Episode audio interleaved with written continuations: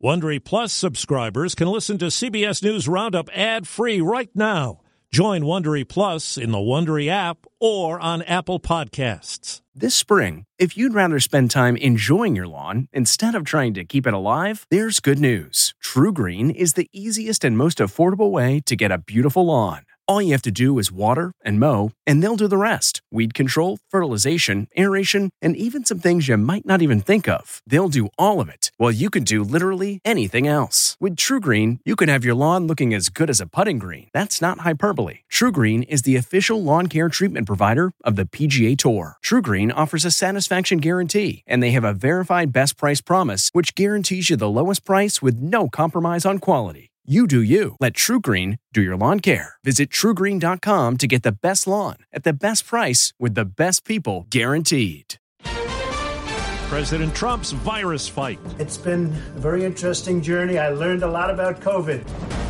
Campaign rolls on. The fundraising emails are still going out at a usual clip. California fire toll reaches 4 million acres. Doubling the worst year on record with no end in sight. Good morning. I'm Steve Kathan with the CBS World News Roundup. After a weekend of mixed signals, confusion, and contradiction, President Trump's medical team says he could be released from the hospital today, just days after revealing his coronavirus diagnosis. CBS News White House correspondent Ben Tracy. I learned a lot about COVID. I learned it by really going to school. This In a new video from his hospital suite last night, President Trump says he finally understands coronavirus, seven months into the crisis that has killed nearly 210,000 Americans. This is the real school. This isn't the let's read the book school. And I get it, and I understand it. The president then got in his SUV and went out to wave to supporters gathered outside. He was wearing a mask, and the White House said the movement was cleared by its medical team. But some experts say he risked exposing his security detail to the virus. I was trying to reflect the the uh, the upbeat attitude that the team, the president, that his course of illness has had. President Trump's physician, Dr. Sean Conley, admitted to giving an overly optimistic view of the president's health this weekend. You know, it came off uh, that we were trying to hide something, which wasn't necessarily true. The doctors now acknowledge the president had a high fever and his oxygen levels dropped twice.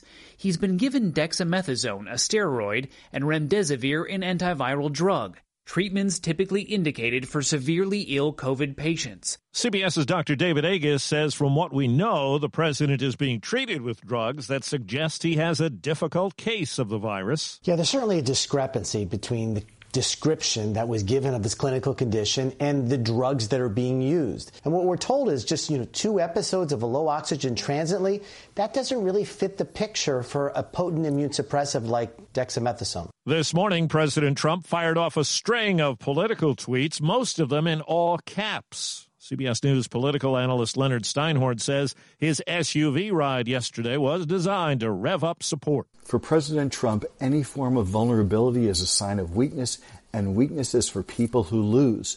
So even with a serious case of coronavirus, he's determined to show strength, to show defiance, to show his supporters that nothing, not even a pandemic, can break his will or make him seem anything other than a winner. Democratic presidential nominee Joe Biden has tested negative for the virus. He is set to make three appearances in Miami today. CBS News political correspondent Ed O'Keefe says both campaigns are dealing with the president's illness. The Trump campaign is moving ahead with virtual events and isn't stopping attacks on rival Joe Biden's COVID precautions out on the trail. Biden wants to surrender our country to the virus. And the plan is for Vice President Mike Pence to campaign in Arizona on Thursday, a day after he debates Biden running mate Senator Kamala Harris in Utah. Meanwhile, Biden is keeping to his schedule and preparing for the next two debates if they happen. But Biden is pulling down all attack ads, at least for now, even as he intends to keep spending tens of millions of dollars on TV and digital ads. And he's trying to pull off a tricky balancing act.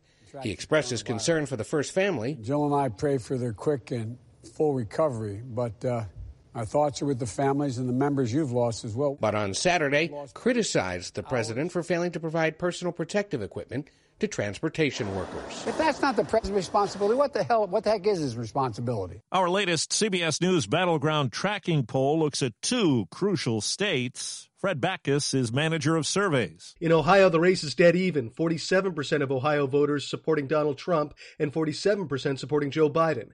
In Pennsylvania, Joe Biden leads Donald Trump by seven percentage points. New York City Mayor Bill de Blasio is looking to roll out new restrictions in 20 hotspots, reporting a spike in coronavirus cases in Brooklyn and Queens. Under the plan, in nine neighborhoods, non essential businesses and schools would close. It is necessary to stop the spread of the coronavirus in these communities and beyond, and it's necessary for the good of all of New York City. Florida's largest school district is reopening classrooms for students today. The number two movie theater chain in the world is suspending operations at all of its 536 Regal theaters in the U.S. and more than 100 in the U.K. It'll leave 45,000 people out of work. Wildfires have set a new record in California, burning more than 4 million acres this year. State Fire Chief Tom Porter tells 60 Minutes. I'm afraid without significant change in the moisture that we get from the atmosphere, we're going to continue to see this getting worse and worse and worse. The fires being fought now in Northern California are blamed for at least 31 deaths and the loss of hundreds of homes and vineyards. It's the first Monday in October, and the U.S. Supreme Court will open a new term with eight justices going to work just weeks after the death of Ruth Bader Ginsburg. CBS News legal analyst Thane Rosenbaum. Even if Amy Coney Barrett is confirmed before Election Day, there are a number of cases that will be heard in October that will proceed without her, such as a case dealing with police violence, another an abuse of the no fly list, and a copyright lawsuit between Oracle and Google. CBS's Lisa Mateo tells us there's been court action on the detention of immigrant children in hotel rooms. An appeals court has left in place a lower court's order that requires the U.S. to stop using hotel rooms to detain immigrant children unaccompanied by a parent. Border agents have placed more than 550 children in hotel rooms since March. The judges question why the children were not guaranteed access to lawyers and weren't being placed in youth shelters instead. Three men share the Nobel Prize in Medicine for their discovery of the hepatitis C virus. In Atlanta, actor Thomas Jefferson Byrd, known for roles in several Spike Lee films, was found shot and killed over the weekend. Police say there were gunshot wounds in his back. The 70 year old Byrd was also a stage actor and a 2003 Tony nominee. A new report says current efforts to cut down on plastic pollution will not be enough to have much of an impact in the long run. Even if the world's governments adhere to commitments to curb plastic pollution, annual plastic emissions may increase more than sixfold by 2030. The study from Arizona State University, co-investigator Leah Gerber. Plastic pollution into rivers, lakes, and oceans is 24 to 35 million metric tons, more than three times the number that's going just to oceans Gerber calls for managing the production of plastic. Stephen Kaufman, CBS News, Prescott, Arizona. The Andrew Mellon Foundation is going to spend $250 million over five years to help build new monuments and memorials, add context to existing ones, and relocate others. A Philadelphia group will start with an audit of monuments all over the country. That's the roundup. I'm Steve Kathan, CBS News. If you like CBS News Roundup, you can listen early and ad-free right now by joining Wondery Plus in the Wondery app or on Apple Podcasts. Prime members can listen ad-free on Amazon Music. Before you go, tell us about yourself by filling out a short survey at wondery.com/survey. Get one of the most successful broadcasts in television history on your schedule with the 60 Minutes Podcast. Hard hitting investigative reports, news, and culture maker interviews, and in depth profiles are waiting for you in every episode. Listen to 60 Minutes ad free on Wondery Plus. The Hargan women seemed to have it all. We were blessed. My mom was amazing. But detectives would soon discover inside the house there were the bodies of two women. A story of betrayal you would struggle to believe if it wasn't true. I am just praying to God, this is a sick joke. From 48 Hours, this is Blood is Thicker The Hargan Family Killings. Listen to Blood is Thicker The Hargan Family Killings early and ad free on Wondery Plus starting May 1st.